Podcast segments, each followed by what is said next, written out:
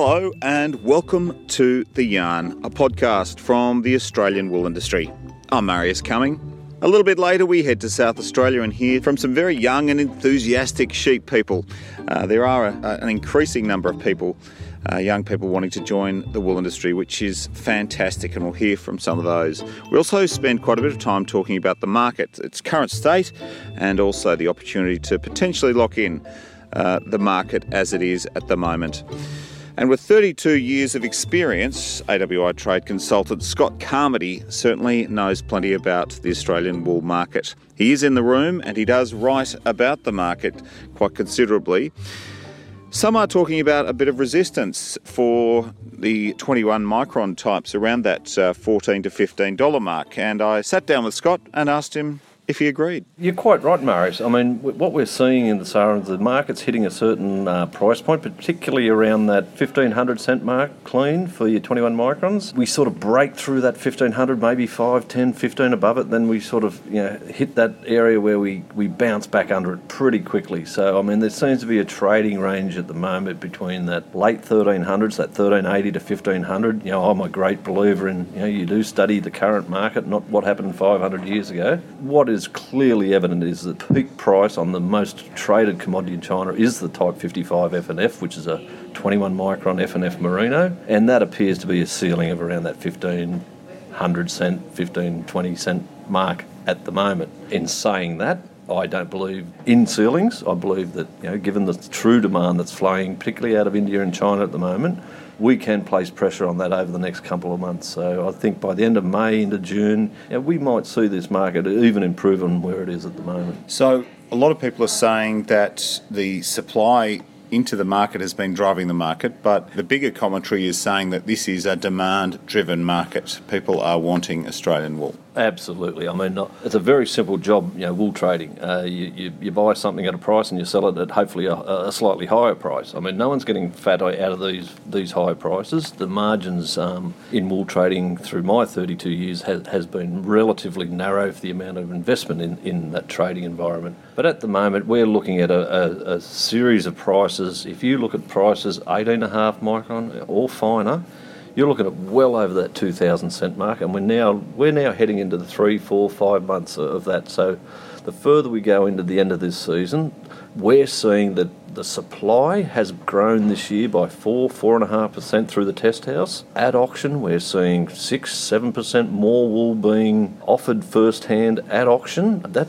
to me is a clear indicator that the demand is certainly kicking the supply out of the way. The wool is being used, it's being shipped, it, it's uh, being paid for immediately. Uh, that tells me that the uh, the consumer end of the market's leading this. It's not you know people speculating or people trading, trying to kick prices up or any of that sort of nature. This is true demand flowing out of our users. And uh, I think it was the late Michael Lempriere that said uh, no one in the entire industry sells any wool until someone hands over some plastic and buys something at retail. That, that yeah, and, and the greatest respect to Michael, um, one of our, our greatest ever traders in the business, and um, very true. You're not buying wool to store it or, or look at it or, or, put it in a shed to you know muse over what a wonderful bale it is. You know, the auction market pays the price that someone else is prepared to pay.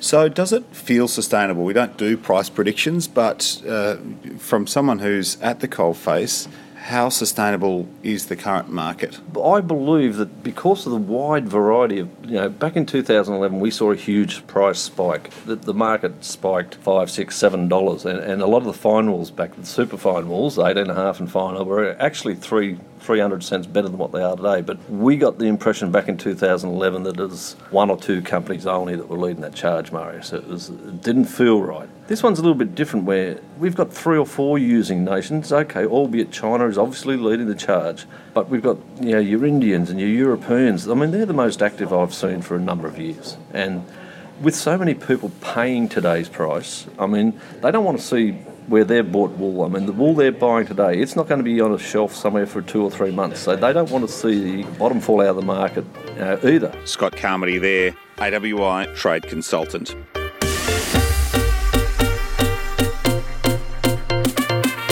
Someone else who has spent plenty of time talking about wool, growing wool, and indeed shearing is Robert Herrmann from Mercado Market Analysis. Now, I've been wanting to catch up with Robert for some time to, to talk on the yarn. I finally uh, got to do so recently and just asked Robert what his current advice to his clients was in terms of the wool market. Our current advice revolves completely around what's happening in the market today, and that is if you've got wool, sell it. For goodness sake, sell it. I mean, it, it, this is very good times to be turning the product you're producing into money.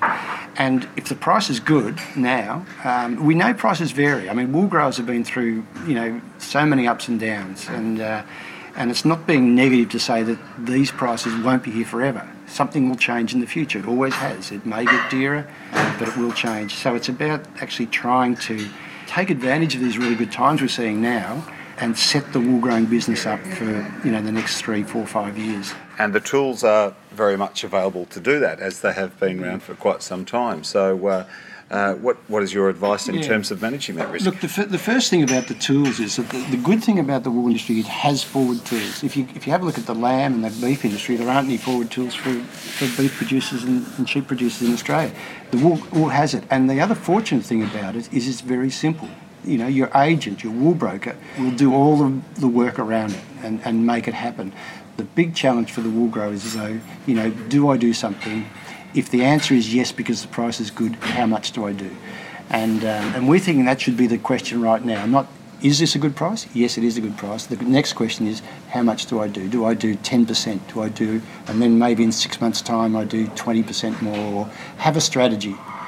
So the wool industry was, I understand, the first to have a futures contract, a greasy uh, futures contract hmm. many years ago. There are many reasons why wool growers don't forward sell. Part of it, I presume, is because they may have been burnt before. Is part of it hmm. because they can store the wool hmm. physically and it's a non-perishable item? What are the barriers to, for farmers yeah. not doing this? Well, firstly, with forward selling, you don't have to forward sell. You know, you can wait. It's not as though you're getting paid for it now, so there's no immediate cash benefit. So that means the decision to forward sell has to be based around other thoughts, and it's about um, preventing, um, preserving yourself against risk or taking opportunity. So you're right to, to highlight that the original futures contract in Australia, the exchange was called the Greasy Wool Futures Exchange, and uh, it's had a checkered history, and it, uh, now the Australian Stock Exchange owns it. But we would say have a look at what's happening in the market, take some defensive positions when things are good. It's easier to do it when things are good than when things are bad. So certainly sell any wool you've got now, but maybe look at selling a little bit forward for, for your future production. So you must have clients that are both grain growers and wool growers. Grain growers, this comes as second yeah. nature to them, but yeah. as wool growers, they don't. Are, are, those mixed farmers much more open to looking at? Not uh, really, not really, Marius. It's interesting because the way they look at grain is that grain you outlay a lot of money. You, you invest a lot of money to actually produce your crop. Cotton's another one. You know, people often say, "Oh, cotton producers sell a lot, sell up to 70, 80 percent forward." Well, they've outlaid a lot of money and so they have to make sure they've got that investment covered. And if you're borrowing it, banks insist that you actually take that sort of cover. With wool, it's much, it's a simpler system. You know, we can we can sell something at auction uh, at auction when our clip comes in, and we can hold it quite easily. It's non-perishable. It doesn't attract a lot of cost to hold it. Um, so that's in itself some sort of risk management where we can spread our sales. But having a forward sale program or a strategy only complements that. It adds another level to it. And we wouldn't say you would be forward selling all the time or forever. We'd say, but be in a position where you understand what the price is relative to your product, and if it's attractive, then just have a crack at it. Robert Herrmann there from Mercado Market Analysis. Let's change gears now and head to South Australia to the South Australian Sheep Expo, which is an introduction for secondary and tertiary students to uh, the sheep and wool industries. AWI's Emily King was over there presenting and she caught up with a few of the students. So we're here at the 2017 SA Sheep Expo with Patrick Conlon and Lachlan Lyons. Patrick's a senior and Lachlan is a junior. Hi Patrick and Lachlan, how are you going? Good, thanks. Yourself? Thanks. Really well, thank you. Uh, so at the SA Sheep Expo, they've got a bit of a buddy system going. Patrick, how did you have you found the buddy system? Yeah, it was really rewarding. Um, I thought it was good to have a sense of responsibility, not just worrying about myself. Uh, and also, it teaches you a lot when you got to learn, not just with your own sheep, but someone else's. And Lachlan, have you found it to be a good experience having a buddy? Yeah, I think it's helped me a lot with my sheep and in general all up. Great. And have you been able to teach Patrick anything? Don't know. Everything I know. And um, Patrick, you're doing ag science at the Uni of Melbourne, um, but you don't actually come from a farm, family background in farming, but not from a farm yourself. Do you reckon this has been a worthwhile experience? I mean, you're giving up some of your uni holidays to be here. Do you think this has been a worthwhile experience? Yeah, for sure. The only experience I really have in my family is from cropping, and I've always wanted to learn something practical about the livestock industry. So I think this has really opened my eyes. How old are you, Lachlan? 12. And do you think this has been a good ewes of your school holidays? Yes. And do you think you'll come back next year? Yes, definitely. Patrick, what about you? Yeah, well, I've only learned about the use, and so I've still got rams to go. Yep. Excellent. Thanks, guys. I'm here with Emily Attard, who was the 2016 SA Sheep Expo senior winner. And Emily's from Victoria. Hi, Emily. How are you going? Good, thanks, Emily. How are you? Really well. As the senior winner, you won the opportunity to go to New Zealand on a study tour. How was that? Yeah, absolutely amazing, unforgettable. Um, had a great time and learnt loads. And so I guess that'll be sort of things that you'll have with you now for life. Definitely. It accompanies things that I've learned at the expo as well as uni, um, and then I can take away what I've learned to starting my own stud, which is Turong Valley Corriedales. That's great. And what doors has winning this competition opened for you? Yep, so I've just got a huge list of contacts now where I can do work experience, um, any information I need, any help I need.